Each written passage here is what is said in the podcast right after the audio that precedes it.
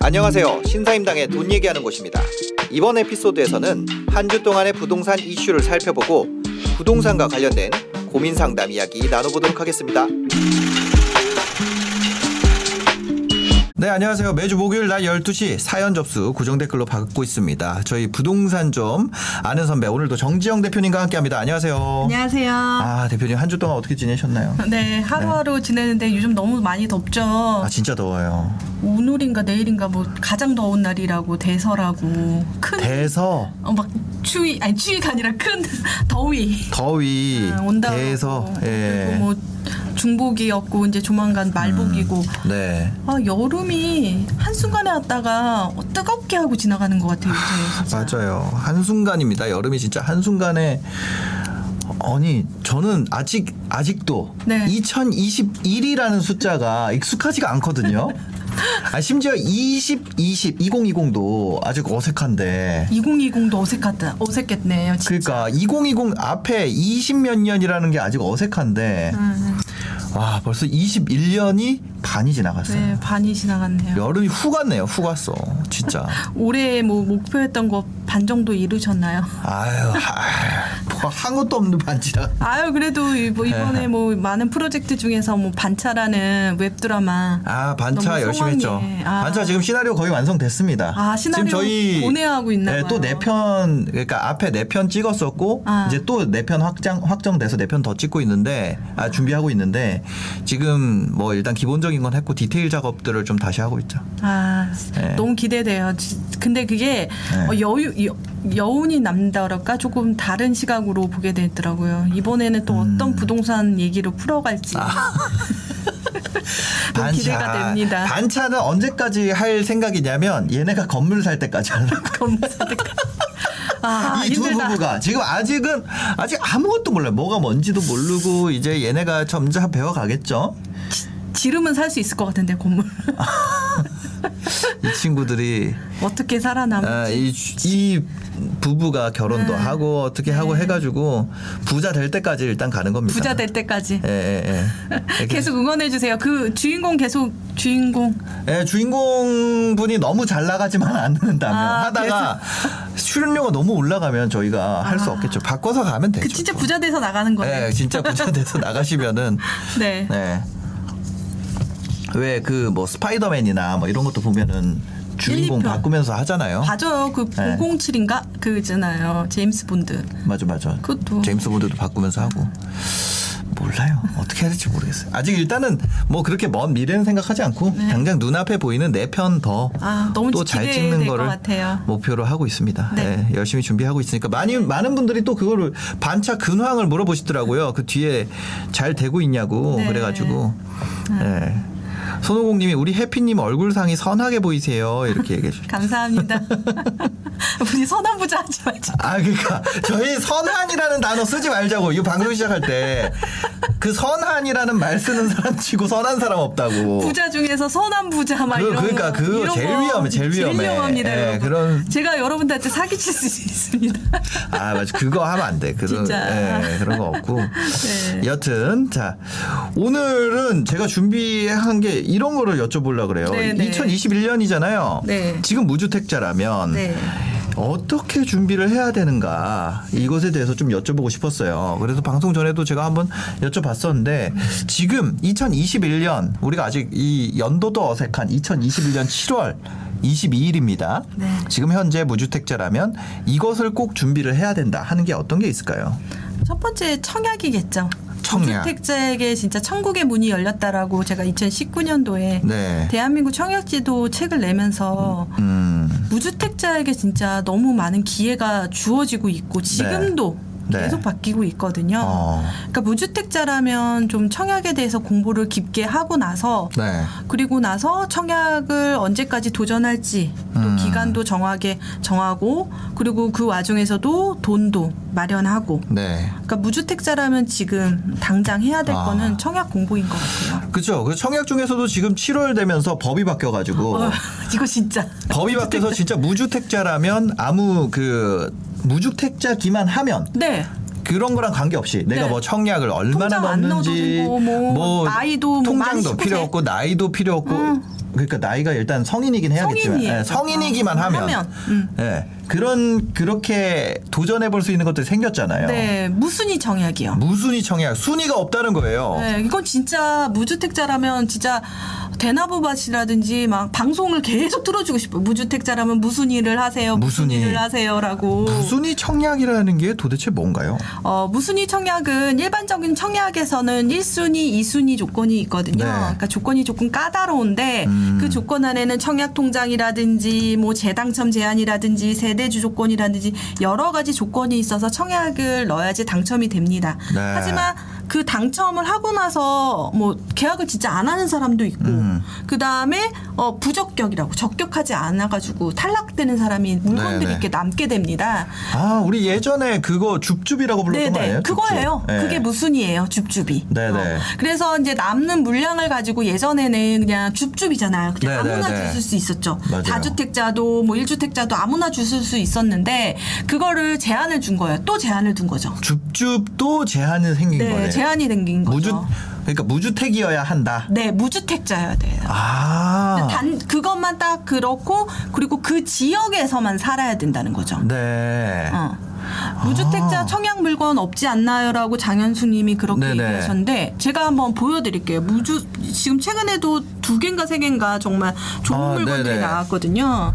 지금 보면은 청약홈에 들어가시면 아, 청약하니까 청와대도 나오네요. 청약홈에 들어가시면은 어디서 볼 수 있어요? 네. 청약홈에 들어가면 여기 네. 청약 일정 및 통계 항상 이거 보잖아요. 아, 그런데 네네. 분양 정보 청 경쟁률 중에서 아파트 무순위 여기 있어요. 무순위 자녀 세대. 옛날에는 진짜 이거 없어서 그, 소- 그 홈페이지 건설사 홈페이지 가서 하고 그랬는데 아, 이게 여기 다 생겼구나. 있어요. 응. 지금 있잖아요. 와. 지금 하고 있는 게 이제 조만 어 이게 지금 뭐지 27일 네. 아직 안 됐죠. 어, 이 정보 센트럴 자이엔 위브키스는 네네네. 진짜 좋아요. 아. 양도 많아요. 17 17개나 개. 나왔어요. 근데 이 가격이요. 분양가가 네. 예전 분양가예요. 옛날 분양가. 지금 프리미엄 4억, 3억 붙어 있으니까 네. 근데 이거를 주택 있는 사람 이거 못 한다는 거 아니에요, 못해요. 지금? 못 해요. 아, 씨.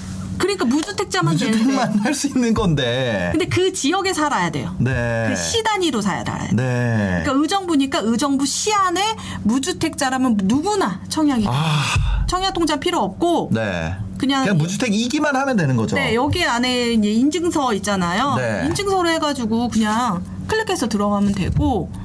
아. 그리고- 이게 그러면은 무주택자라는 그냥 아주 최소 요건만 남기고 네. 나머지는 아무 상관이 없는 거죠. 없는 거예요. 원래 그 전에는 이게 경쟁이 어마어마했었잖아요. 엄청 났죠. 여기 지금 네. 앞에 여기 공덕 SK뷰 같은 만 대 아, 1 거기 나오고. 만 대 일 나왔었죠. 네, 그리고 저기 뭐 DMC 뭐 수색 거기 아파트도 엄청 높았죠 경쟁률이. 네. 그죠. 그래서 저도 사실 그렇게 해서 당첨이 되게 많이 됐어요. 아? 다주택자임에도 불구하고. 무주택- 줍줍을? 줍줍은 한 10번 넘게 당첨이 됐어요. 네. 하지만 뭐 10개 다 계약을 한 건 아니지만 음. 아무튼 아무나 할 수 있었고 어떤 페널티가 없었어요. 네네. 하지만 지금 이거를 중에서는 페널티가 근데 하나가 생겼어요.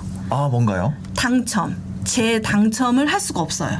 아. 만약에 내가 무순위로 당첨이 되면 네. 어, 일반적인 청약안에서 재당첨 제한을 또 받게 되는 거죠. 네. 그래서 다시 한번 당첨이 되길 되, 되려면 좀 시- 기간이 길어야 된다는 거죠. 음, 그 원래는 이거 줍줍으로 가져가는 건 재당첨 제한 에는 안 걸렸었는데 네네. 이제는 줍줍으로 가져가도 다른 데 청약을 다시 넣을 수 없다는 거죠. 그렇죠. 어, 근데 뭐 뭐 한 번. 당첨되고 그, 네, 그렇게 네. 되니까 정말 네. 좋은 거고 아. 뭐 이번에는 특이한 거는 그 네. 고덕 국제신도시의 신한 인습이라는 아파트 아예 입주해서 들어가 있는 아파트인데 네, 네, 네, 네. 계약 취소분 같은 게 있어서 아. 그 신혼부부 특별공급 당첨자가 취소가 된 거예요. 네, 네, 그래서 네. 그게 또 신혼부부 특별공급 대상자가 아. 들어가는데 신혼부부 특별공급도 조금 순위가 있죠. 아기가 좀 많거나 네, 이렇게 네. 되는데 그건 상관없이 그것도 추첨제.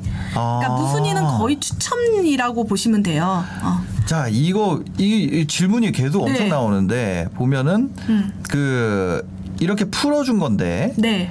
분양권 가지고 있으면 안 되나요? 분양권하고 입주권은 18년 9월, 그러니까 18년 12월 13일 이후에 소유한 네. 것들은 주택으로 간주해요. 간주한다. 아. 그래서 안 돼요. 그래서 아. 여러분들이 청약홈에 들어가면 자신이 네. 주택이 있는지 없는지를 어, 알 수가 그러면은 있던 거죠. 주택을 가졌던 사람 가졌던 사람인데 그 과- 당시 조윤정님이 과거에 소유했던 적이 있으면 안 되나요? 괜찮아요. 지금 당장 없으면 돼요. 아 지금 당장 뭐 이거 최근 얼마간 이런 거 어, 없고, 그냥 입주자 모집 공고 당시에 네. 여러분이 집주인이 아니기만 하면 돼요. 아 세상에 이거 진짜 의정부는 소리치면서 막 방송으로 계속 얘기하고 싶을 정도로 해서 네. 제 유튜브에 이렇게 올렸는데요. 네네. 어, 이게 참 좋은 제도이고 음. 무주택자라면 진짜 아까 청약이라고 했는데 청약 앞에 무순이란 말을 꼭 쓰고 싶을 네. 정도로 무순이 청약 꼭 하셨으면 좋겠습니다. 그러면 청약 통장 없는 사람은 안 만들어도 되나요? 윤님께서 물어보시네요. 뭐, 어, 이걸 하기 위해서 안 만들어도 되지만 더 많은 기회를 갖기 위해서는 청약 통장을 네. 만드시는 게 지금이라도 만드시는 게 좋습니다. 그러니까 여기에 이제 비- 음. 빈즘 부부님께서 시 단위로 제한 있는 게 어렵네요라고 하셨는데 그렇기 때문에 이게 의미가 있는 거죠. 아. 그렇죠. 예전에는 이게 전국으로 그냥 풀려 있었는데 지금은 무주택 요건이 생기고 시 단위 제한이 생김으로써 경쟁률이 해볼 만한 경쟁률이 된 거고. 그러니까 이 정보를 알고 있는 사람은 가는 거고 모르는 음. 네. 사람은 모르고 모르는 사는 거예요. 그냥. 모르고 사. 이거 그래서 이 정부에 네. 사는데도 모르고 사는 거죠. 근데 시단위 네. 제약을 한 거는 어 좀 뭐 거기에서 사는 사람만 꼭 해야 되냐 좀 불리하다 그러지만 네, 네. 또 거기에 살고 계신 분은 또 하나의 기회를 또 가질 수 있고 음. 이걸 정보를 아느냐 모르느냐가 완전히 갈라지는 거니까. 네. 그래서 무순위 청약은 청약홈에서 확인이 가능하고 요. 그래서 이제 여러분들이 음. 네. 청약을 꼭 많이 하셨으면 좋겠습니다. 코인퀴님께서 미혼도 돼요. 미혼도 됩니다. 만 19세 이상. 네, 그냥 만 19세 이상의 무주택이기만 하면 되는 거고 네. 그냥 그 아무 그 상관이 없는 거죠. 우리가 원래 청약이라 그러면 뭐 어떻게 뭐 신혼부부여야 되고 애도 많아야 되고 어, 뭐 이- 이런 건 다 필요 없는 다 거예요. 필요 없다는 예, 거죠. 예, 예. 그러니까 이런 게 사실 정보인데 그리고 네. 이제 아까 뭐 조건 중에 세대주만 하는데 세대주도 아니고요. 그 네. 세대원도 다 가능합니다. 세대원도. 그러니까 만약에 집안에 다섯 명이 있어. 네. 음. 만 19세 넘은 그러니까 이그 가족 구성원이 다섯 명이 다 넣는 거예요. 세대주일 필요 없이 네. 세대주만 넣는 게 아니라 네. 세대원 다 상관없이 다 넣을 수 있다 는 거죠. 네, 다 넣을 수 있는 거죠. 아. 그래서 그 부분이 네. 여러분들한테는 참 무순위 청약의 기회이지 않을까 싶습니다. 가족 많으면 그냥 가족 다 넣어야겠네요. 다 넣어야죠. 그 네. 인증서로만 다 넣고요. 네. 제가 이번에 최근에 그러니까 어 우리 할아버지 할머니들 같은 경우에는 인증서 없는 분들은 어떡하냐 그랬는데 어떤 분이 뭐 네이버 있잖아요. 인증서 있잖아요. 요즘에 음. 네. 핸드폰으로 바로 나오잖아요. 네, 네, 네. 그런 것들도 해서 바로 바로 하시면 좋을 것 같아요. 아, 진짜 이런 네. 이거는 꼭 챙겨봐야겠네요. 네. 네. 그리고 이제 그 일단 무순위 청약 내가 사는 지역에 나오는지 계속해서 이 어디라 그랬죠 아까? 다시 청약? 한번 들어가서 네. 알려주세요. 아, 청약홈에서요. 네. 청약 일정 및 통계에서 무순위 자녀 세대 요거를 보셔서 우리 동네 뜨는지. 뜨는지. 아, 춘천도 떴고요. 음. 아까 말했던 그 고덕 신안 인스비 고. 평택 고덕에요. 신혼부부 특공에 해당되는 사람 무조건 이거 넣으셔야 돼요. 아, 이것도 네네. 거의 동호수 진짜 동호수까지 이거는 확정돼 있는 건데 어. 정말 어 좋습니다. 한 사- 시세 네. 차익 3, 4억 정도 이제 되는 거고. 네. 그래서 여기서 보게 되면 되겠고 만약에 여러분들이 어떤 어디에 있는지 잘 모르겠다 언제 하는지 모르겠다 그러면 네. 이 청약 캘린더가 있습니다. 네. 잠깐만 이게 좀 줄여서 볼게요. 네. 이렇게 하면 여기 옆에 청약 캘린더가 있잖아요. 맞아요. 캘린더 를 보게 되면 여기 이제 회색으로 무순위 이렇게 일정이 나와요. 네, 네, 네. 그래서 이거를 그냥 지워버리세요. 어. 그러면 무순위 이제 나오는 것들을 아. 한꺼번에 볼 수가 있어요. 언제 언제 하는지. 어머. 그러니까 아까 의정부 같은 경우는 다음 주 월요일 날꼭 네, 네, 넣으셔야 네, 됩니다. 네, 네. 어, 그거는 아. 8시 밤 어, 8시부터 5시 30분까지 꼭 네. 여기서 이제 청약홈에서 어, 넣으셔야 돼요. 옥정도 나오네. 네, 옥정도 나옵니다. 어. 네. 연수도 있고. 네네. 그래서 이거가 어, 내가 어디 이거 양주시만 되는 거야? 그러 그럴 수도 있는데 이 입주자 모집 공고를 보면 어, 확인하면 누가 어디에 사는 사람이 할 수 있는지 정확하게 나옵니다. 네, 네. 그래서 무순위에서 어떻게 진행되고 어떻게 되는 건지 왜냐면 어떤 거는 세대주만 될 수도 있어요. 아 여기 어. 여기에 좀 자세하게 나와 있구나. 자세하게 나와 있어서 지금 제가 세대원도 된다고 했지만 네. 어, 세대원도 세대주만 또 이렇게 조건을 걸기도 하니까 네네네네. 자세한 것은 입주자 모집 공고를 보고 확인하시는 게 가장 좋습니다. 아, 그러니까 세종시 같은 경우 뭐 전국으로 한다 이런 거 채팅방에 아까 올라오더라고요. 그거는 이제 청약이 전국으로 하는데 옛날에 그래서 청 그 세종시 그 줍줍. 자녀 세대도 네. 사실 전국에서 해서 저 가서 줄 서고 접수하고도 그랬는데 네. 최근에 분위기상으로 는 세종만 될 수도 있고 아. 뭐 인근 지역까지만 될 수도 있고 그거는 입주자 모집 공고를 통해서 하시면 네, 그걸 됩니다. 보는 게 무조건 진짜 그걸 제일 중요하다. 그거 그 제가 이렇게 말을 해도 그러니까 러프하게 얘기하는 거지 아주 디테일한 부분 거기를 챙겨야 된다는 거죠. 음. 네, 알겠습니다. 여기 그 JC 리님께서 작년에 청약 넣었다가 부적격으로 떨어져서 9월부터 신청 가능한데 이런 상황도 신청 그 가능할까요? 부적격은 당첨이 된 게 아니거든요. 네. 그러니까 부적격이잖아요. 1년 동안 못 한다는 거잖아요. 네. 그런데 입주자 모집 공고 보면은 이 부적격이 안 되는지 되는지도 또 나와 있어요. 그래서 아. 부적격은 당첨이 아닙니다. 그래서 아마 될 거예요. 아, 이거 만약에 무주택자라면 이거는 무조건 챙겨봐야겠네요. 네네. 네. 60세 이상 부모님이 유주택인데, 어, 저는 무주택자인가요? 아, 그. 아, 그거 상관없는 거죠? 네네네. 그러니까, 네. 어, 본인이, 본인이 만약에 하게 된다면 거기 안에서 무주택자가 되는지 청약홈을 음. 통해서 또 한번 확인을 해 보시는 게 제일 중요합니다. 네, 여기 가서 청약홈에서, 자신이 체크, 네. 여기서 보면은 저, 다, 네. 네, 청약홈에서 여러분들이 자기가 무주택자인지 잘 모를 때가 있어요. 네. 그래서 청약 자격 확인이라는 게 있습니다. 아, 그러면 여기서 구성원 등록을 먼저 부모님을 다 해야 돼요. 네. 어, 부모님을 등, 등록을 다 시키고 나서 주택 소유 확인해서 어, 한번 음. 확인해보고 순위 확인서를 보게 되면 여기에 다 나와요. 아, 여기 다 나오는구나. 어, 그러니까 여러 분들이 자신의 개인 정보를 해서 제가 지금 뭔가 네. 디테일하게 설명할 수는 없지만 네. 본인은 본인이 챙겨야 되는데 청약홈에서 그걸 다 걸러줘요. 주, 네. 음. 주택 소유하기 진짜 자신이 태어나서 이때까지 소유했던 거 다 나와요. 네. 아, 엄청 많이 나오는 거 아니에요? 무서울 정도로 다 나와요. 아, 그래서 그쵸. 진짜 여러분들이 네. 음. 뭐 어떻게 할 수가 없는 거고 그 무주택자인지 아닌지 그리고 네. 자기가 어떻게 이제 청약을 할 수 있는지를 네.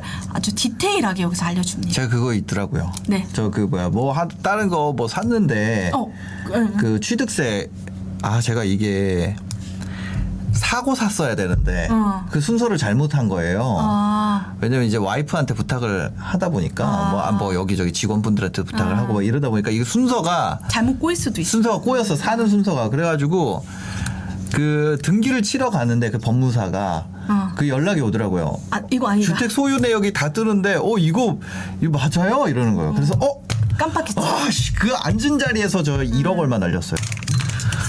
진짜. 무슨 말인지 아는데 네. 진짜 이거 이거 저도 제가 아. 얼마나 소유했는지 몰랐다가 깜짝 놀라서 여기 다 네, 나오고 이 부모님의 소유- 이력이 다 나와요 진짜. 그러니까. 아. 그래서 이 네네. 자신이 몰랐던 주택 수도 알게 되고 상속이나 증여 뭐 이런 것들도 다 나오니까 네, 네, 정말 네. 이 사이트는 여러분들이 부자가 될 위한 통로라고 생각하고 네, 네. 자주 자주 들어가 보셨으면 좋겠습니다. 돈도 안 내요 그러니까요. 이거는 공모주 하면 요즘에 막 수수료 나오잖아요. 청약할 때 아, 나오지 않습니다 진짜. 네. 아, 네. 알겠습니다. 그 저희 앞으로 이제 무주택자가 네. 지금 챙겨야 될 거는 일단 무순위가 있고 네. 그 외에도 또 있잖아요. 네, 청약 제도 중에서는 무- 음, 지금은 무주택자들한테 되게 유리한 게 뭐냐면 추첨제예요. 네. 그러니까 우리가 이제 당첨을 할 때는 가점제, 그러니까 가점 순서대로 있잖아요. 네. 어, 그러니까 어, 뭐 주택을 오랫동안 보유하지 않았고 무주택 기간, 통장 기간, 뭐 부양 가족 점수로 해서 전체적으로 점수로 이렇게 가점제를 매기는데 네. 가점제만 100% 하면은 다른 사람들은 불리하잖아요. 그래서 추첨제라는 제도를 넣어요. 음. 네. 그래서 가점제 플러스 추첨제가 있는 거죠. 가점제에서 떨어지면 추첨제로 가는데 음. 무주택자 같은 경우 지금 방송을 보시고 계시는 분은 고, 고, 고가점자들이 없을 거 아니에요. 네네. 그럼 대부분 가점제에서 떨어지니까 추첨제로 가게 되는 겁니다. 아. 근데 추첨제 중에서도 무주택자에게 기회가 75% 정도 더 할당이 되는 거죠. 아, 알겠습니다. 어, KYK님께서 음. 이제 들어왔는데 이거 녹화 방송 올려주시나요? 예, 저희 이거 항상 방송 끝나고 나면 바로 업로드가 됩니다. 예, 다시 보시면 네. 되시고요. 네. 음. 그쵸. 서울은 안 되네. 서울도 무슨이 나올 때가 있죠. 어, 서울, 네. 서울 이제 좀 있으면 많이 나올 것 같아요. 네네네. 음. 이게 무슨이라는 게 아까 부적격이라든지 취소 분의도 있지만 네. 어, 나중에 뭐 전입이라든지 그때 과천 같은 경우에 고시원에서 10명 당첨. 아. 당첨의 명당 고시원. 네네. 막 그렇게 농담으로 했던 그런 사례가 있잖아요. 음. 그런 것들이 다 이제 계약 취소분이 생겨서 네. 나중에 이제 분양이 많았던 지역은 어. 또 이게 나중에 사후에 나올 수 있다는 거죠. 주디님, 인천도 되나? 인천은 아까 어, 보니까 나왔어요. 있던데요? 있어요. 인천 도. 인천은 아까 보니까 뭐 송도도 있었고 이건 네. 지나갔죠. 네, 그리고 네. 여기 보면 연수. 유수구. 어, 이거 에듀파크 네. 서해 그랑블 에듀파크도 이 26세대나 나왔어요. 아, 그러니까요. 이거 이- 넣어야죠. 인천도 인천도. 있습니다. 네. 그렇죠. 네. 그러니까 뭐그 제일 안 되는 게 음. 뭐라 그래야 될까? 그 아, 나는 안 돼. 이 음. 생각 때문에, 아, 나한테 그런 게 있겠어? 음. 이런 것 때문에 시도조차 안 하게 되는데, 저는 이런 거는 그냥 무조건 해볼 필요가 있다고 생각을 해요. 네, 해보는데 네, 네. 지금 보면은 만약에 재당- 집이 필요하다면. 집이 필요하다면 재당첨 네. 제한도 있어서 네. 되게 시- 어, 막 고가점자들은 좀 신중하게 해야 되는데 음. 어, 어느 정도 이제 자신의 이제 집 마련을 네. 위해서 노력한다고 하면 이게 리스트는 리스트에는 들어가야 되는 거죠. 네. 자신이 선택지로는 하나는 이 무순위라는 제도를 하나씩은 음. 어, 가지고 있어야 되는 거죠. 그러니까 줍줍을 할 수 있게 그걸 만들어줬으니까. 어, 만들어줬으니까. 지금 나라에서. 그거를 만들어준. 거예요. 예, 예. 어. 여튼 그렇습니다. 그리고 이제 아까 그 포기를 해야 된다 무주택자는 이렇게 네. 얘기를 해주셨는데 뭐 어떤 걸 포기해야 된다는 건가요? 근데 이런 말 하면은 참 어, 예전에 샀으면 조금 시세 차익이라든지 이런 네. 것들에 대한 어, 생각을 많이 하실 것 같은데요. 네, 네. 저도 저 또한 그 2005년도에 내 집 마련했을 당시에도 지금과 같은 상황이었어요. 음. 엄청 집값이 오르고 전세값도 오르고 네. 나만 누저대고 갖고 나만 벼락거지 되는 것 같은데 음. 어, 그 중에서도 하나 제가 생각했을 때 왜 그 사람들은 집을 사고 했을 때 보면은 네. 시세 차익이라는 게 막 엄청 크게 생각하고 집을 마련하진 않았던 것 같아요. 주변 사람들을 보거나 저도 저 음. 아, 또한. 그죠, 그죠. 그러니까 이게 뭐냐 면 너무 시세 차익을 너무 많이 바라고 그러다 보면 이제 결정도 잘 못하고 음. 계속 놓치게 되고 그런 것들이 있어서 제가 무주택자에게는 삼포. 삼포 삼포라고 삼포다. 네, 하는데 네. 좀 안타까운 얘기지만 그런데 그 와중에서도 포기하면서 포기하면 또 얻어지는 게 있으니까 네. 그렇게 생각하시면 되겠는데 네, 네. 시세 차익을 포기하라. 어. 시세 차익을 포기하라. 어. 그런데 아, 거기서는 분양가 너무 싼 것만 찾아다니지 마라. 네, 그러면은 당첨이 안 되니까. 아. 근데 시세 차익을 포기하는데 그 저는 가로로 거기 앞에다 뭘 넣어놨냐면 네. 절대 떨어지지 지금보다는 떨어지지 않을 곳. 음. 이라고 생각하니까 네. 반대로 말하면 시- 나중에 시세가 오르는 거죠. 그래서 네. 그렇게 물건을 찾을 때 시세 차익이 많이 되고 돈을 많이 벌 거를 생각한다면 어, 무주택자에겐 조금 힘든 것 같아요. 그러니까 예전에는 그 이런 안전마진 네. 내가 분양가가 되게 싼 곳이 있어가지고 지금 그거, 이 어. 동네보다 싸니까 여기 무조건 들어간다 이런 거였는데 그거를 좀 포기를 하자. 음. 네. 그 대신 앞으로 오를 거를 먹, 먹는 시장이다 이제는. 네, 그렇게 아. 생각해야 되지만 네, 네. 여기서 요소 중에서 떨어지지 않을 만한 요소를 체크하면은 네. 조금 마음이 조금 가볍죠. 아 오를 만한 거 사, 찾아야 돼 이렇게 하면 힘든데 아 떨어지지 않을 만한, 만한 요소들이 네네. 뭘까? 뭘까요? 어, 떨어지지 않을 만한 요소들이 좀 봤을 때는 네. 첫째 사람들이 모일 만한 요소가 있어야 되는데 음. 그게 바로 주변의 일자리. 일자리. 제가 하락장에서 견뎠을 때 이제 모니터링을 했을 때 느꼈던 거는 뭐냐면 음. 네. 제가 하락장에서 경매를 했을 때 그 어, 느꼈던 거는 뭐냐면 봤더니 좀 그 실수요자가 탄탄한 지역들이 대부분 큰 일자리를 갖고 있더라고요. 네네. 그런 것들을 생각을 하게 되는 거죠. 음. 그래서 사실 많은 사람들이 요소도 요즘 많이 있지만 네. 그러면 지금 눈에 보이지 않는 것들에 대해서 생각하는 거죠. 아, 눈에 미래 보이지 일자리라든지. 미래의 호재 중에서 뭐 네. 음. 교통망이 들어온다거나 그런 거는 어, 어떤 떨어질 만한 요소가 없는 거죠. 네. 그래서 이런 것들이 참 중요한 것 같아요. 그리고 또 하나 사실 음. 입주 물량이 많으면 입주 물량의 장사가 없듯이 네. 최근에 뭐 분당이라든지 성남 이쪽에 아, 전세가 물량. 네. 어, 많이 떨어지고 있는데 일시적인 경우에는 그렇고요. 최근에 네. 평택도 오른다고 그러지만 평택 계속해서 미분양이 났었고요. 네, 네, 네. 뭐 이런 것들 그러니까 향후 나의 경쟁이 될 만한 것들이 많이 공급이 될지 안 될지 그것도 음. 고려해 보셔야 되는 것 같아요. 네. 네. 그 다음에 어, 두 번째, 첫 번째는 시세 차익을 포기해야 된다. 음. 두 번째는 뭘까요? 지역인 것 같아요. 지역. 지역을 포기해야 된다는 거죠. 지역을 포기한다? 이건 무슨 말인가요? 이게 어떤 거냐면은 네. 지금 모든 사람이 살기 좋은 곳은 당연히 비싸거든요. 음. 그래서 이제 어 대부분 이제 지금 직장인 직장들이 우리 서울 보면 딱 딱그세 군데잖아요. 뭐 종로, 여의도, 마포, 그다음에 뭐 강남 이렇게 중요한 곳에 이렇게 딱 있으니까 네, 거기에 네. 가 접근하는 건 당연히 비싸잖아요. 음, 그죠. 그러면 지역이라는 것들에 대해서 조금 뭐 직, 직장 테크라고도 하기도 하는데요. 직주 근접을 포기하는 거죠. 음. 네. 조금 직장을 가는 것들이 조금 어렵지만 힘들지만 향후 이제 미래 가치가 있어서 그런 곳들을 선택하게 되는 거죠. 음. 근데 대부분 이제 상담을 하다 보면 지역을 포기 못 하시는 분들이 많아요. 네. 어, 최근에 뭐, 어, 입주했던 아파트에 살아서 뭐 비가, 비과세가 돼서 자기가 상급지로라든지 뭐 이- 이주를 하려고 하는데 음. 그 지역을 포기 못 하는 거죠. 나는 꼭 이게 뭐가 있어야 되고, 뭐가 있어야 되고, 뭐가 있어야 되고, 아. 네네. 이러니까, 어, 선택지가 좀 많이 줄어들게 되는 것 같아요. 아, 그 내가 지역을 좀 포기를 한다. 네. 아, 양보를 한다는 거죠. 네, 맞아요. 예, 예. 세 번째는 뭘까요? 비교입니다. 남하고 비교. 하는걸 포기하셔야 될 것 같아요. 네, 남과 비교하는 걸.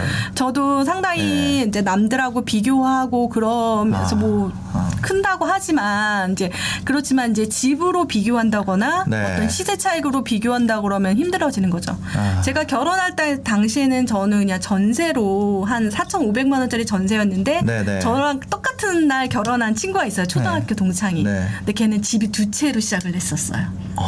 근데 부러웠죠. 네. 어, 부러웠는데 어 그렇지만 이제 나는 더 열심히 해야겠다라고 생각해서 그다 그때 막 모델하우스를 엄청 많이 다녔던 것 음. 네. 같아요. 그런데 그 당시에 모델하우스를 갔다 그래서 바로 이제 매입하거나 사거나 그러진 않았는데 음. 그게 씨앗이 돼서 나중에 이제 4년이나 5년 지나서 네. 진짜 내 집 마련할 때 되게 많이 도움이 됐더라고요. 아. 그래서 이제 사실 비교해서 자, 어, 뭐 한탄하고 뭐 속상해하고 그런 거보다 다른 방법으로 표출하는 게 좋고 저도 그래서 사실 비교를 했었어요. 이제 네. 내집 마련할 당시에 어, 동네 엄마가 자기는 프리미엄이 막 1억, 2억씩 붙었다고 자랑을 했 었어요 저한테. 그래서 어 봤더니 저는 그때 청약 통장이 없어서 청약을 못했어요. 네. 그러면 청약을 못하니까 포기하나 그게 아니라 그래서 다른 방법을 생각해서 재건축 입주권을 또 매입해서 내 집 마련을 했는데요. 어, 비교를 하다 보면 끝이 없고 나는 나는 벼락거지가 될 것 같고 그렇지만 다른 방법으로 탈출할 방법을 어, 생각하는 것도 제일 좋은 것 같아요. 그래서 요즘 무주택자들 마음 힘든 거 아는데 어, 사실 예전이나 그 계속 봐오면 내 집 마련은 항상 어려운 것 같아요.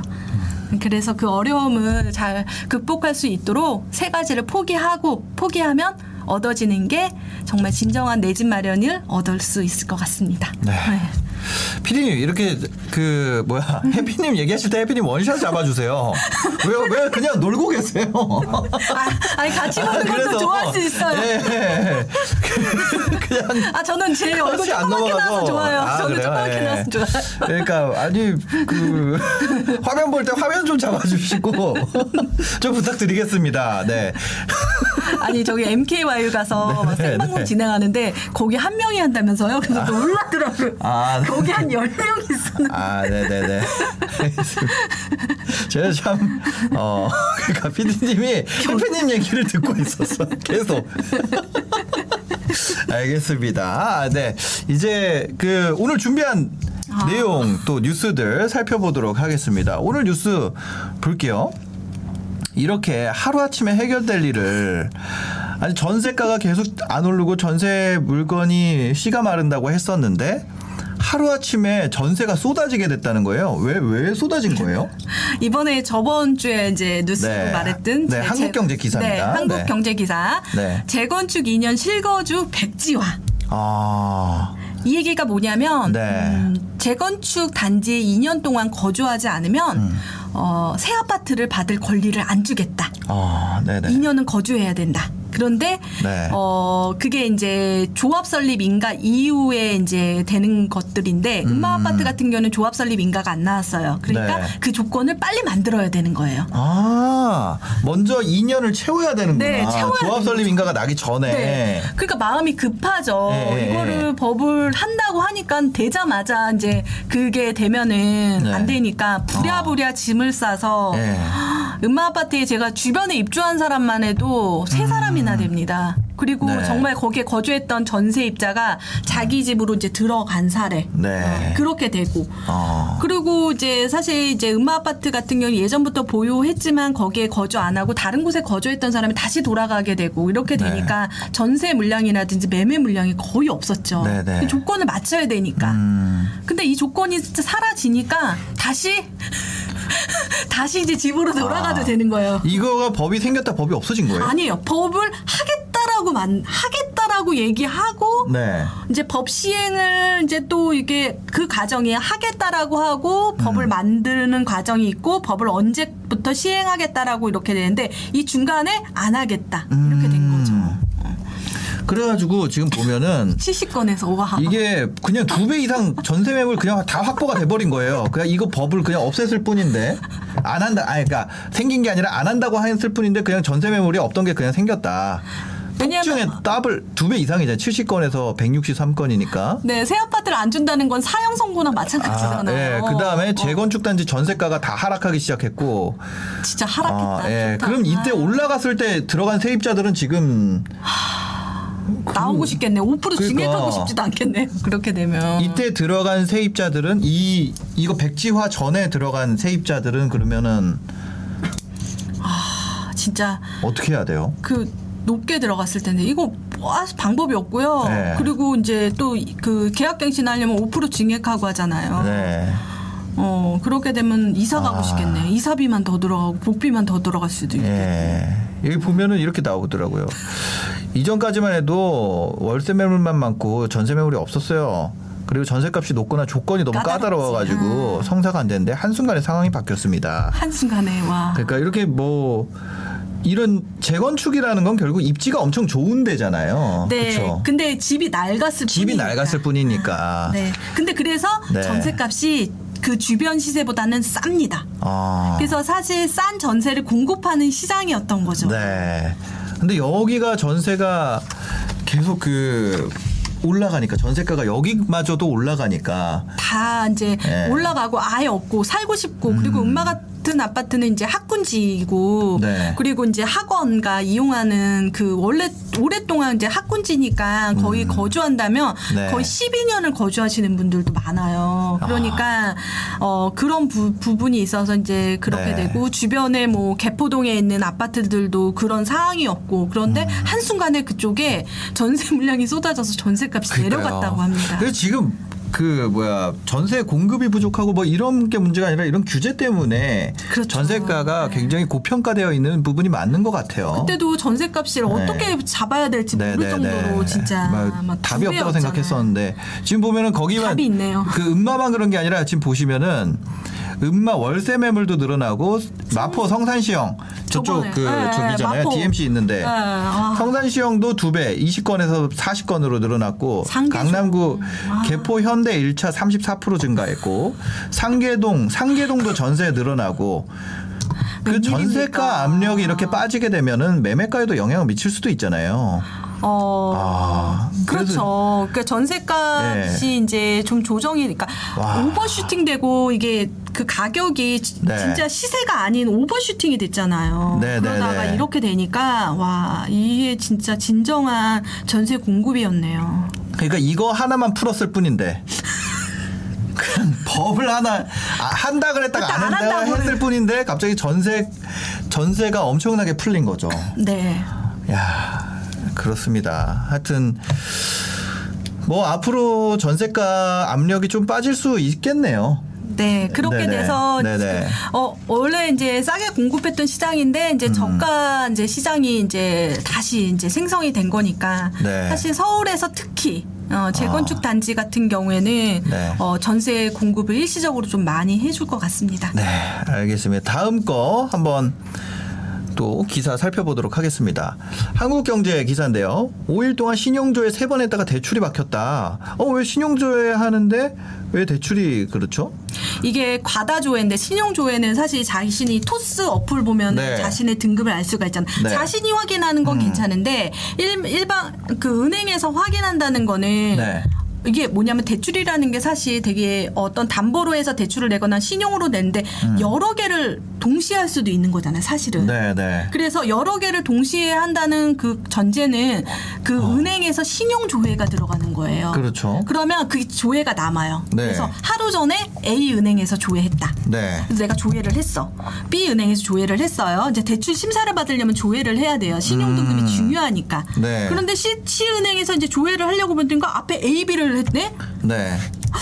이거 이상하네, 요거. 아니 그럼 이거는 솔직히 어. 문제 이게 말이 안 되는 게 어. 왜냐면 금리를 비교를 해야 될 거 아니에요. 근데 비교만 하지 심사까지 받는다는 건 사실은 끝까지 가는 거거든요. 아 금리를 근데 금리를 내려면 여기서 신용을 조회해야지 나오는 거 아니에요? 아니에요. 그 전에 대략적으로는 알 수가 있습니다. 아, 대략적으로는 알 수. 있는데 제가 대출 승인을 받는 과정을 얘기를 하냐, 하자면 음. 이제 대출 승인을 받기 전에 그 사람이 신용 등급을 해서 아 이제 와서 서류를 작성하세요 라고 하면은 네네. 거의 되는 거고 그 전에 금리라든지 어떤 상환 능 상환이라든지 어떤 금액 정도는 대충은 알려주는데 음. 네. 그리고 대충 알려주는데 그 기준은 뭐 신용 등급이 5등급 안에면 됩니다라고 얘기를 네네. 음. 합니다. 그럼 어 저 이거 할게요라고 해서 하는데 이쪽 갔다 저쪽 갔다 이렇게 특히 어. 비대면 대출 같은 경우에 그런데 아, 제가 비대면 대출. 예, 이거 딜러, 그러니까 대출 딜러 하시는 분한테 네네. 물어보니까 이 정도까지는 막히지 않는데 너무 많이 하면 어, 대출이 이제 이 사람이 왜 이렇게 신용 조회를 많이 하지? 네. 은행에서 의심이 갈 수밖에 없는 거죠. 아, 근데 이거. 그 얘기 있었는데 네. 신용 조회가 신용도에 영향 미치도록 안 미치게 안- 하겠다. 근데 은행은 네. 그러니까 은행에서 이제 하는 조회는 조금 다르거든요. 네. 그러니까 본인이 이제 그걸 측정하는 거는 괜찮은데 너무 많이 조회를 하면 음. 네. 그래도 은행도 어, 안 하겠다라고 조회 그러니까 등급이나 이런 것들을 안 하겠다고 하지만 너무 네. 조회가 많이 돼 있으면 네. 저 은행에 내주는 사람도 불안할 거 아니에요. 아, 근데 기사 내용을 한번 살펴볼게요. 네. 직장인 한모 씨는 신용 점수가 930점대, 연체 이력도 대출도 없다. 근데 이틀에 걸쳐서 은행 다섯 곳 앱으로 신용 대출 한도와 금리를 조회했다. 그러니까 비대면으로 하려면 이거 넣어야 되거든요. 그렇죠. 신용 정보 제공 동의도 해야 되고. 네. 그래서 가장 유- 유리한 대출 조건 찾으려고 했는데 이렇게 했는데 단기간 내 여러 금융사의 대출을 조회한 횟수가 과다하기 때문에 대출 신청이 거절됐다. 어, 그러니까 이게 참 애매하네요. 네, 그래서 비대면 네. 대출 같은 경우에는 조금 조심하자라는 내용으로 제가 이 기사를 뽑았고요. 음. 네. 그래서 어 그러면 이거 다 위험해? 그건 아닌데 사실 너무 과도하게 조회를 하게 되면은 네. 그렇게 된다고 합니다. 그러니까요. 이게 간편 대출이라 그래가지고 우리가 맨날 그 광고나 배너는 엄청 많이 본단 말이에요. 맞아요. 그래서 그거를 알아보세요. 내 신용 등급 알아보세요. 막 이런 광고도 많고 내 거 나 대출 여부 가능한지 확인해 보세요. 이런 광고도 많은데 그냥 그거 하고 대출 안 받으면 오케이가 아니라 그냥 그걸 조회하는 것만으로 내가 대출 거절을 당할 가능성이 생긴다는 거 그러니까 아니에요? 이거는 조심하라는 얘기고 아, 너무 이제 네네. 어 그래서 막 어 이게 정말 안, 안 좋은 건가 이렇게 생각하지 마시고요. 그런데 네네. 이런 거는 한 번쯤 생각하시고 어, 네. 조회를 하셔야 된다는 거죠. 음. 자신이 본인이 조회하는 네. 건 괜찮은데 은행이 그러니까, 왜 신용을 조회하는가 그걸 얘기를 하는 겁니다. 그 이거 너무 참 그런 것 같아요. 네. 네. 난 카카오뱅크 잔금일 직전에 대출 불가 통보했다라는 그게 있네요. 이거는 어떤 이게, 얘기죠? 이게 그래서 제가 그래서 네네. 이 기사도 보고 이 기사를 보고 이게 무슨 얘기지? 그래서 신용 조회 때문에 그런가 봤더니 그게 아니라 음. 네. 내가 대출을 이제 승인을 이제 만약에 내서 이제 조회까지 해서 승인이 나면 어, 잔금하는 날 전세자금 대출이나 담보 대출을 내는데 카카오에서 그날 안 했다라는 거예요. 네네. 그래서 아니 왜 이걸 안 해? 그래서 제가 물어봤더니 전세 자금 대출 같은 경우에는 사실 네. 보증서라는 게 있습니다. 음. 세 가지 보증서인데 네. 그 보증서가 이제 나오면 나 자신이 이제 나온다는 걸 확실하는데 그 보증서 중에서는 주인한테 확인하는 과정 등기부 등본 있잖아요. 그것도 확인하고 전입도 확인하고 음. 네. 전화가 진짜 많이 옵니다. 근데 아. 그 과정들을 이제 카카오뱅크에서는 많이 하지 않았다라는 거죠. 네. 그러다 보니까 어 이제 대출을 딸 내는 시점에 어 봤더니 이게 아닌 것 같다. 네. 이렇게 돼버리고 어 그렇다 보니까 이렇게 카카오뱅크에서 이런 잔금 사고가 났는데 음. 여러분들이 이제 신용 조회를 해서 대출에 대해서 어느 정도 승인이 났다라고 하지만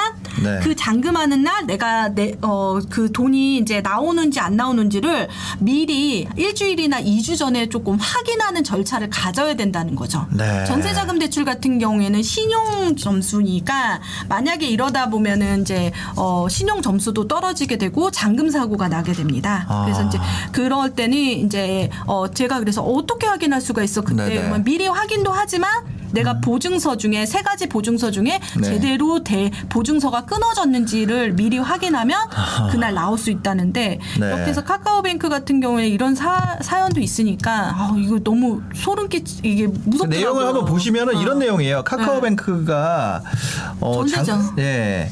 잔금일 직전에 전세 대출을 안 해주기 안 해줘가지고 네, 그날 안 나왔대요, 돈이. 그래서 위약금을 물기도 하고 그냥 그날에 안 나온 거예요. 그날 안 그쵸? 나오면 이거 어떻게 해요? 이게 예. 계속 사고 나는 거죠. 그래서 사람들이 이제 카카오뱅크 전세자금 대출을 안 하려고 아. 예.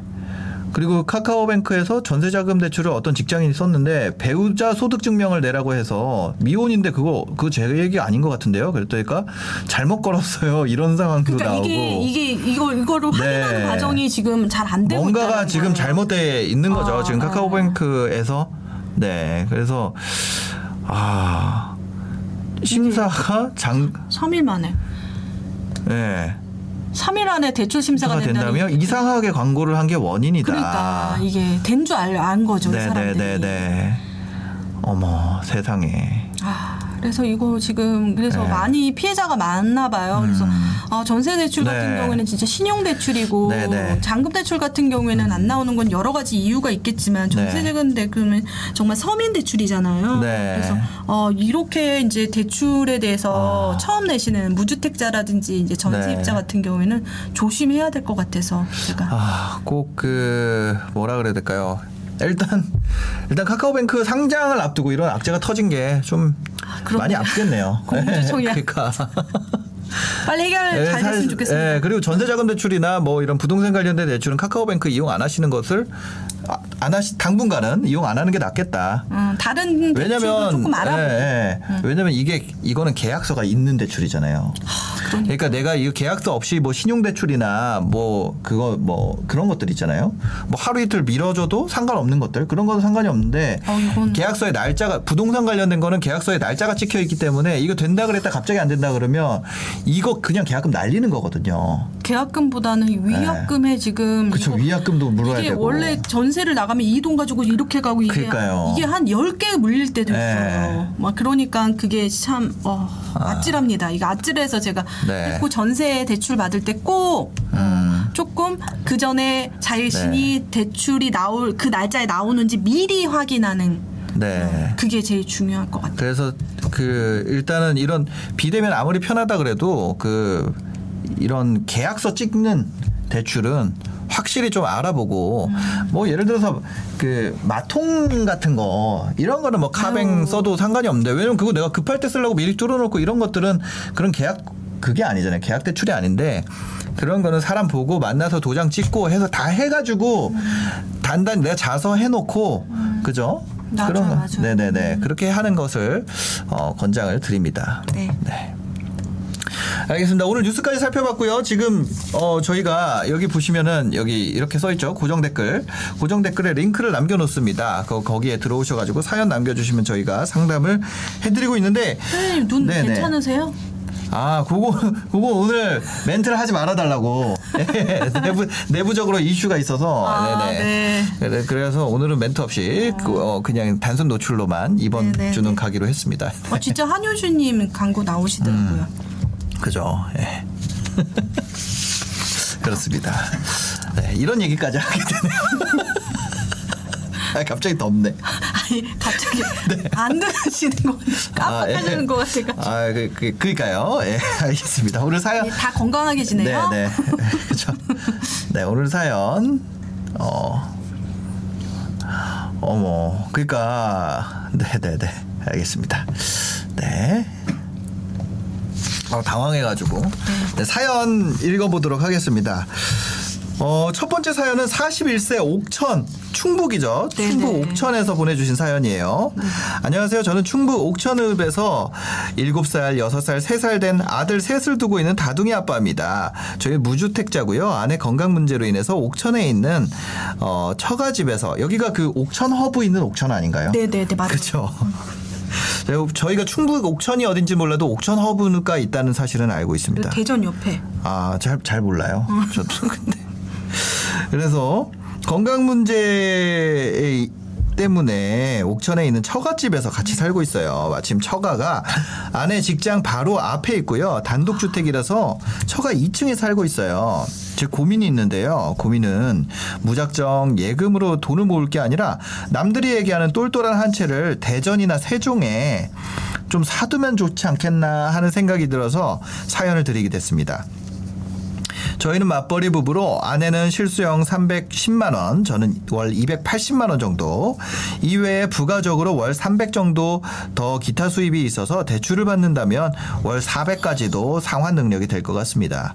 이제까지는 주로 저축만 하면서 돈을 모았는데 지금 모은 돈이 예금이 약 1억 5천 정도 있고 여기에 땅 투자해 놓은 거 팔면은 1억 2천 정도가 더 될 것 같습니다. 그러니까 지금 월 실수령액이 한 천만 원 정도, 네네. 그리고 900만 원 정도죠. 900만 원에 가구로 치면요. 네네. 그다음에 지금 모아둔 돈은 한 1억 7 2억 7천 7천. 정도. 이 돈으로 대전이나 세종에 집을 사두면 혹시 아이들 학군을 생각해서 첫째가 중학교 들어가기 전에 이사를 갈 수도 있을 것 같고 물론 아내는 충북 옥천에서 저는 충북 영동에서 근무 중이라 저희들 직장 때문에 실거주가 힘들 수도 있지만 미래를 위해서라도 똘똘한 집 한 채 마련하는 게 어떤가 하는 생각이 듭니다. 어, 청약도 있어요. 청약 가점도 한번 알려드릴게요. 다자녀. 다자녀로 60에서 65점 정도 나오는데 불인이긴 하지만 세종 자이 청약을 처음 도전해볼까 합니다. 또 저희 어머니와 장인 장모님께서 병원을 자주 가기 때문에 충남대 병원 근처에 센트럴파크를 생각해 보기도 했습니다. 지금은 처가에 살고 있지만 알뜰하고 착한 저희 아내가 작년까지만 해도 시골에서 지병이 많으신 어머니를 저희 어머니 그러니까 시어머니죠. 네. 시어머니를 7년간 모시며 살았어요. 아이 셋을 아이 셋을 낳고 40분 거리 출퇴근하면서 둘이서 함께 한 푼 두 푼 돈을 모아왔습니다.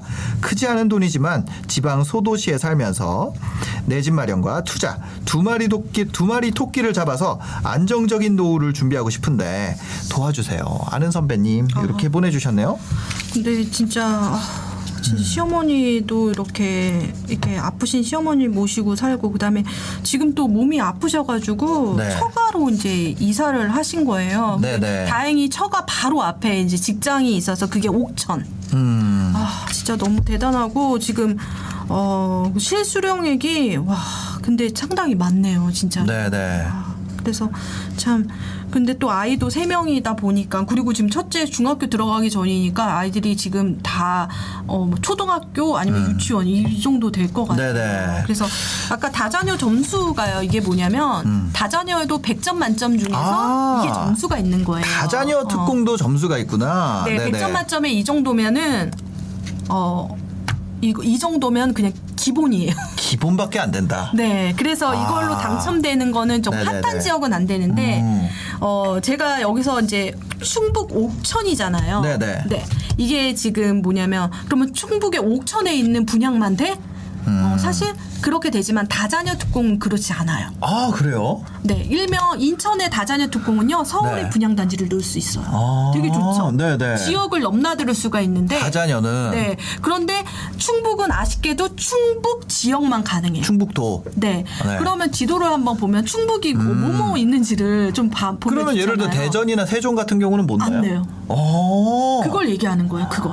아. 근데 세종은 전국 청약이라선 되는데, 네네네네. 그러니까 대전 지금 원하는 데가 대전이니까 네네. 충청 북도를 누르면 네. 지금 옥천이 여기 있고요, 영동군이 여기 있어요. 그럼 다 군이잖아요. 네. 그래서 사실 어 그 뭐냐 어떤 분양 단지가 그렇게 딱 보이지 않지만 우리가 제일 많이 하는 청주시가 보여요. 아, 그죠. 그래서 청주, 청주. 어, 예. 그래서 보면은 어 지금 두 마리 토끼를 잡기 위해서 사실 이거를 뭐 주거지를 꼭 옮겨서 거기 내 집 내 집에서 거주해야 되는 게 필요한 게 아니라면 네네. 저는 청주시에 있는 분양 단지를 추천해 드리는 거예요. 아, 청주시 분양 단지. 네, 청주시 분양 단지를 한번 추천해 보는 것도 좋을 것 같고, 네. 그다음에 그런데 이게 지금 제가 이제 특공 중에서 가장 당첨 확률이 높은 게 다자녀 특공이에요. 네. 근데 아까 점수 너무 낮다라고 했잖아. 네. 근데 그건 서울 기준이라든지 핫한 지역. 그러니까 음. 세종 이거 넣으면요. 사실 떨어질 만한 그한한 점수. 점수예요. 어, 예, 예, 예. 그렇기 때문에 그렇다면 한 번 다자녀 특공을 한 번 써버리는 게 가장 좋다. 근데 음. 네. 특공은 진짜 한 번 그냥 써버리는 게 마음이 놓여요. 네. 그리고 만약에 당첨이 되고 그 다음에 실거주로 구축 아파트를 매수할 수도 있고 음. 그러니까 먼저 첫 번째로는 다자녀 특공을 쓰는 거. 네. 그러니까 지역에 상관없이 쓰지만 지금 음. 충북 지역의 청주시 안에는 지금 청주시 안에는 지금 어 분양이 조금 이제 좀 있거든요. 아. 네네. 그래서 그거를 한번 하고 네. 그리고 지금 보면은 저는 이렇게 병원을 이렇게 많이 다니시고 그러잖아요. 네네네. 병원 세권이라고 그래요. 병세권이라고 음. 하는데 이 보면은 대전에서는 종합병원이 지금 충남대학교 네. 그쪽으로 또 어. 어. 정하시고 두 가지 방법으로 하시는 것도 참 네네. 좋을 것 같은데 지금 그러면 청주에 분양 단지가 뭐가 있는지 한번 보도록 하겠습니다. 네. 네. 여기서 보면은 여기 분양이라는 탭이 있어요. 네. 어, 먼저 청주로 가고 청주. 그냥 아무데나 가고 네. 어,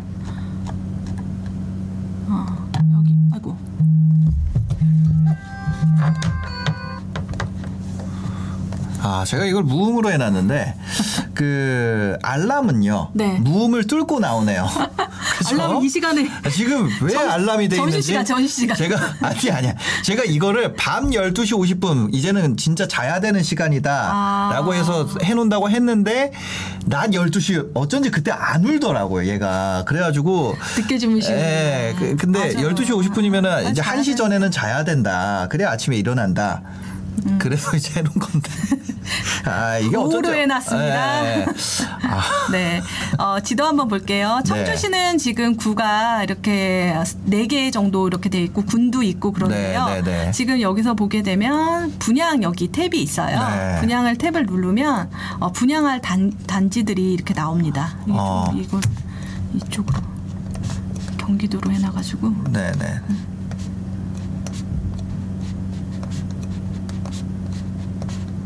여기 청주로 이렇게 보겠습니다. 네. 그렇게 되면 여기 분양 단지가 이렇게 보이거든요. 아, 네. 분양 아, 엄청 중- 많네요. 분양 중을 빼고 구- 분양 계획만 보시면 되겠습니다. 네. 포레나 청주 모충 무충지구도 있고요. 네. 그다음에 이제 최근에 이제 더샵 분양 계약에서 이제 SK뷰 뭐 이렇게 아. 어, SK뷰 자이라든지 이거 더샵 청주 센트럴 같은 경우에는 이제 조만간 분양할 예정이고요. 네. 이거는 사실 옥천에 살아도 다자녀 특공을 넣을 수가 있어요. 네. 그래서 요거를 한번 이제 음. 분양 계, 계획을 한번 보시면 분양 현황 중에서 음, 여기서 어, 분양 형태에서 분양 계획 어, 이렇게 하면 계획만 이렇게 나오거든요. 네네네. 그래서 계획을 한번 보시고 그때 어. 다자녀 특공을 그냥 써버리시는 게 네네. 어, 그게 가장 좋고, 네. 어, 그리고 지금 또, 어, 지병이 있으시고, 그 다음에 또 부모, 그 병원을, 이렇게 장인 음. 장모님 또 병원을 자주 가고,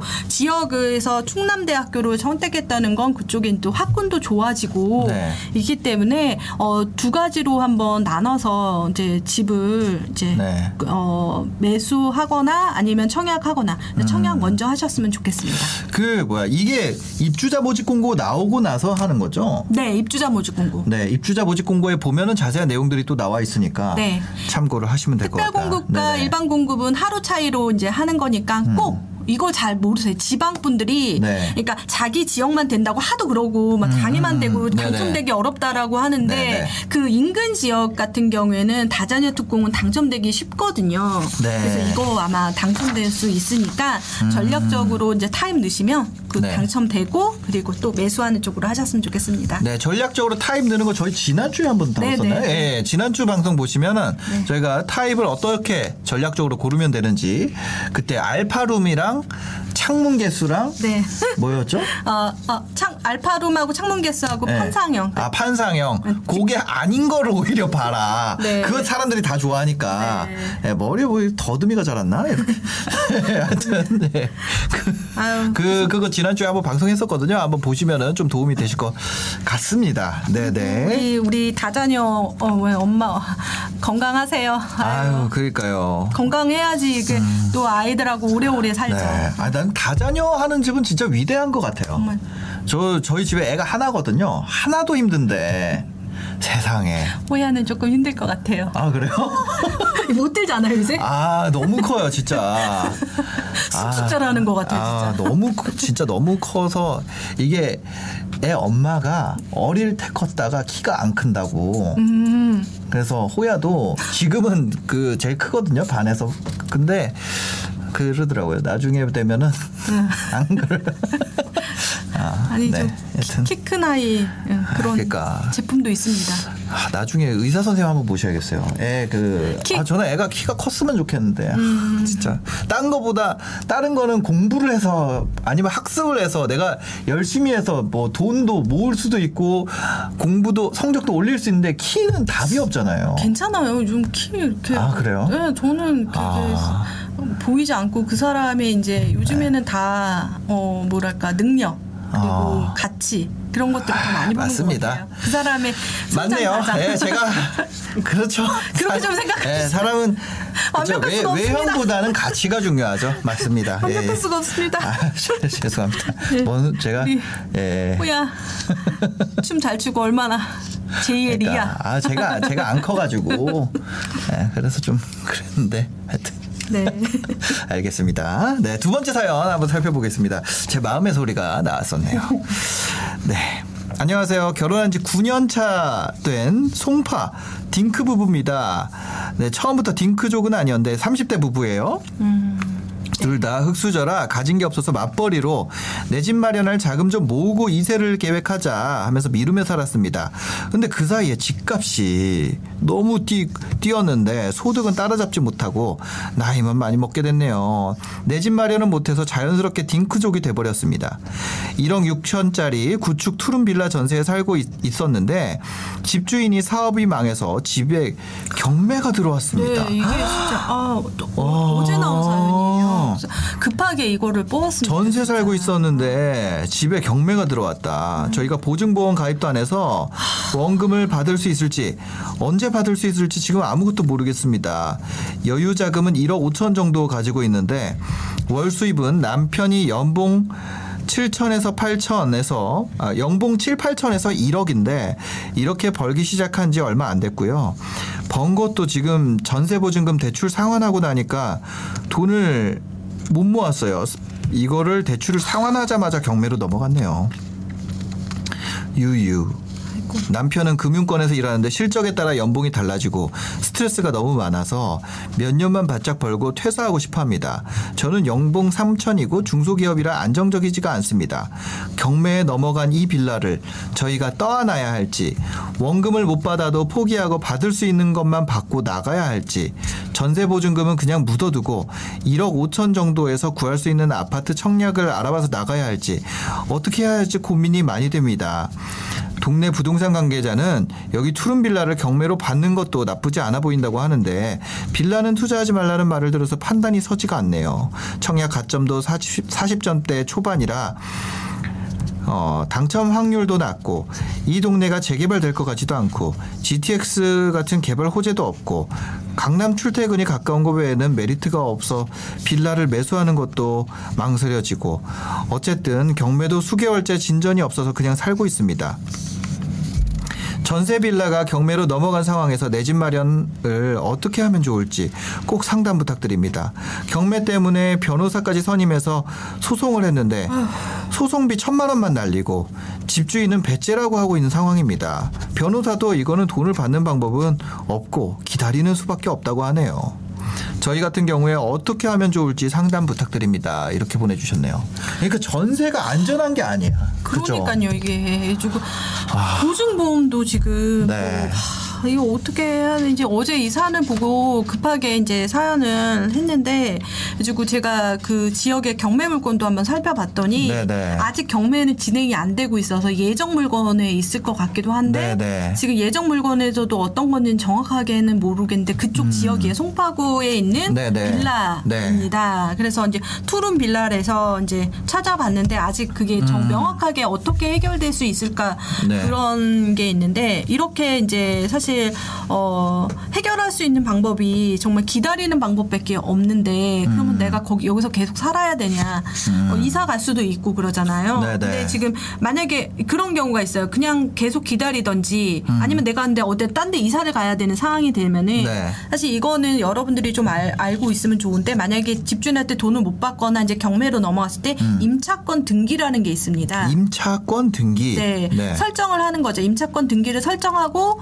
네. 사실 이게 전입을 뺀다는 거, 거기에 살고 있는 주소를 빼는 거 진짜 큰일 나잖아요. 음. 아 이사를 나가면 절대 안 되는구나. 절대 안 되는 거죠. 절대 안 되는 거니까. 네네네. 그래서 근데 뭐 어떤 방법 때문에 어떤 이유 때문에도 이사 갈 수밖에 없는 사연도 있을 거예요. 네네네. 왜냐면 요즘에 뭐 청약을 받으면은 이사 갈 수도 있고 그러니까 네. 돈을 못 받는 경우는 임차권 등기를 설정하거나 음. 그러면 전입을 이제 그쪽에 다른 곳에 이제 전입을 할 수가 있습니다. 네. 그 돈을 이제 내가 이제 딱 맞춰 놓은 거니까 이걸 음. 받겠다라고 증거를 등기부 등본에다 올려 놓는 거니까 네.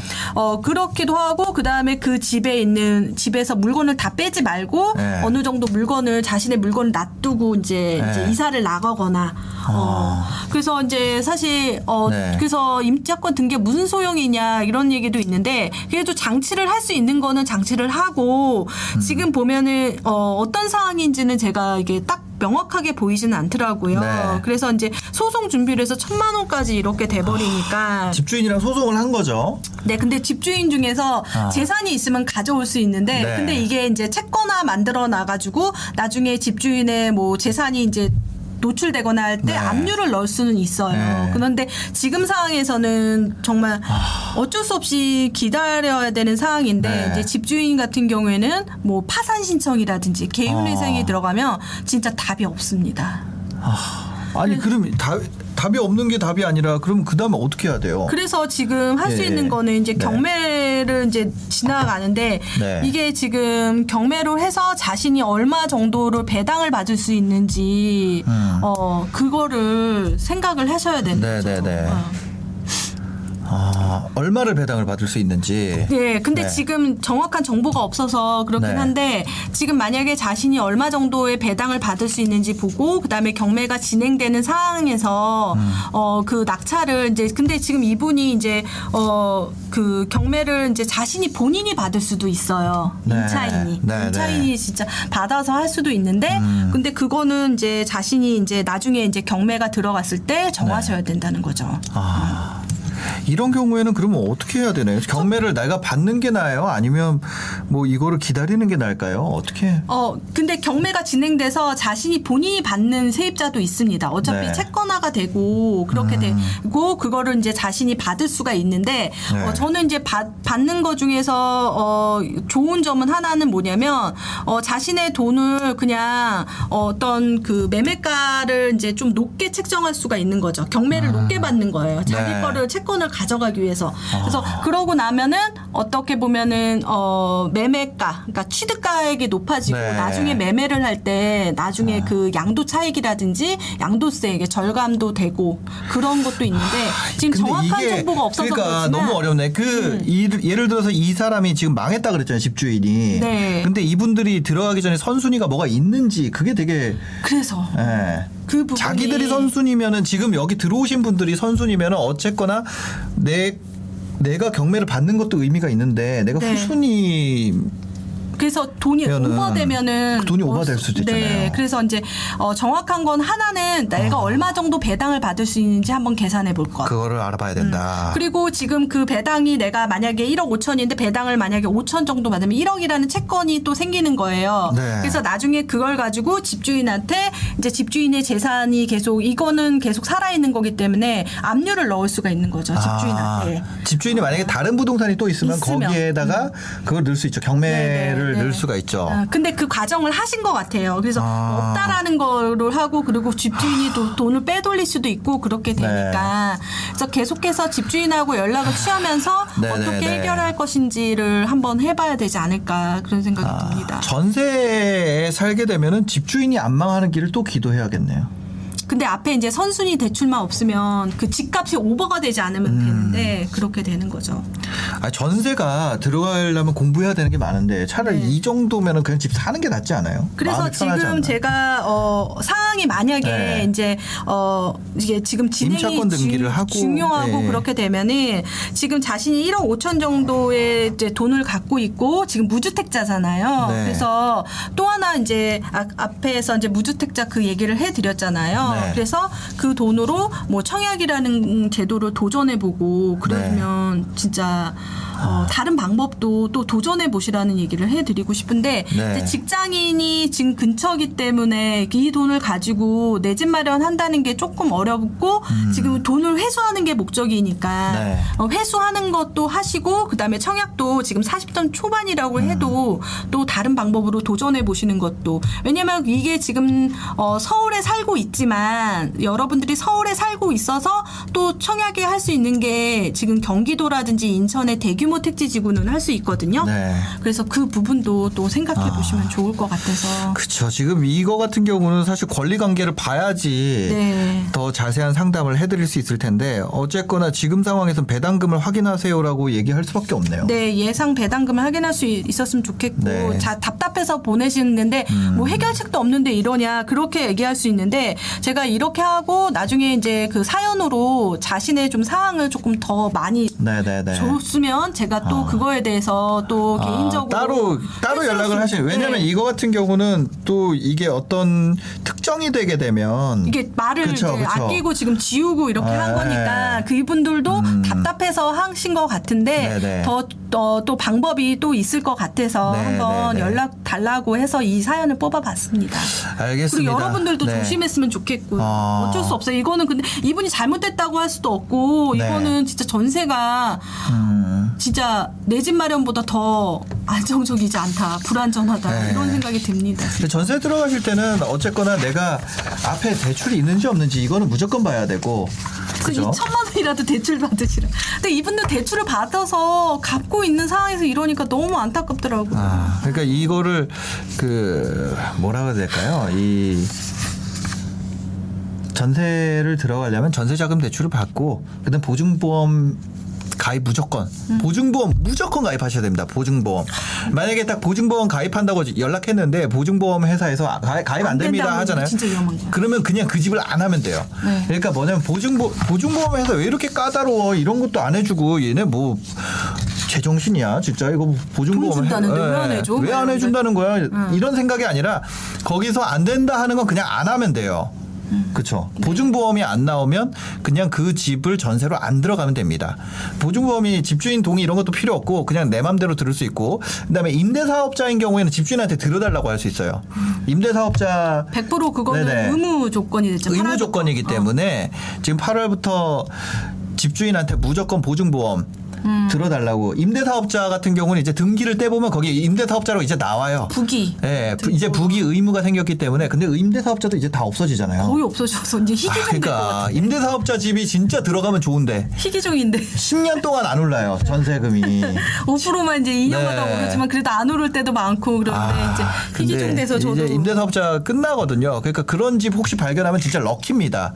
그런데 무조건 보증보험 들어달라 그러고 어 그럼 전세금도 못 올리게 돼 있고 아휴. 근데 임대사업자를 다 없앴죠 이제.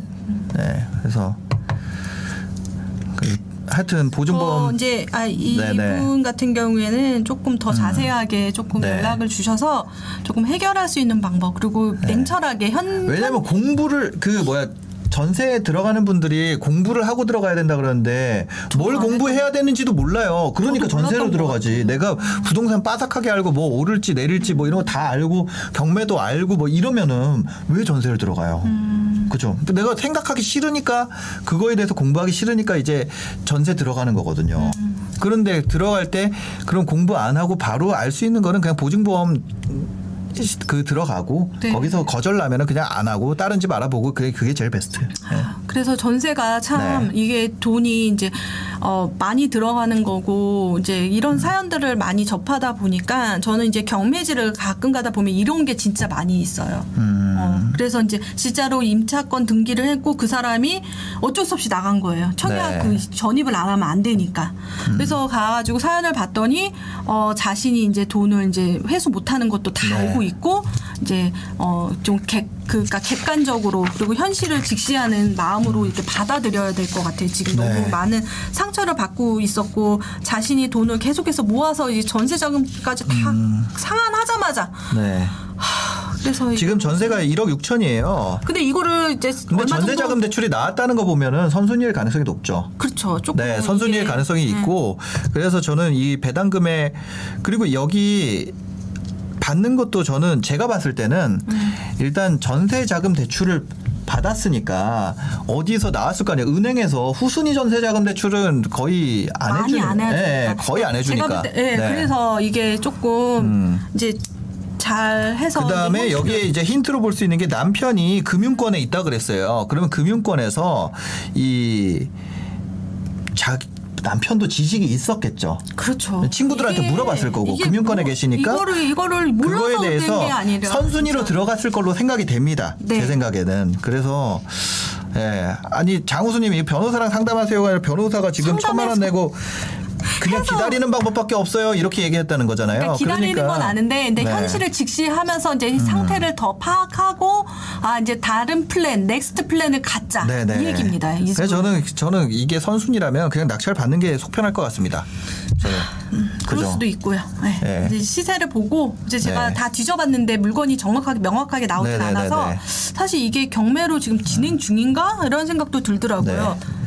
그렇습니다. 여튼 어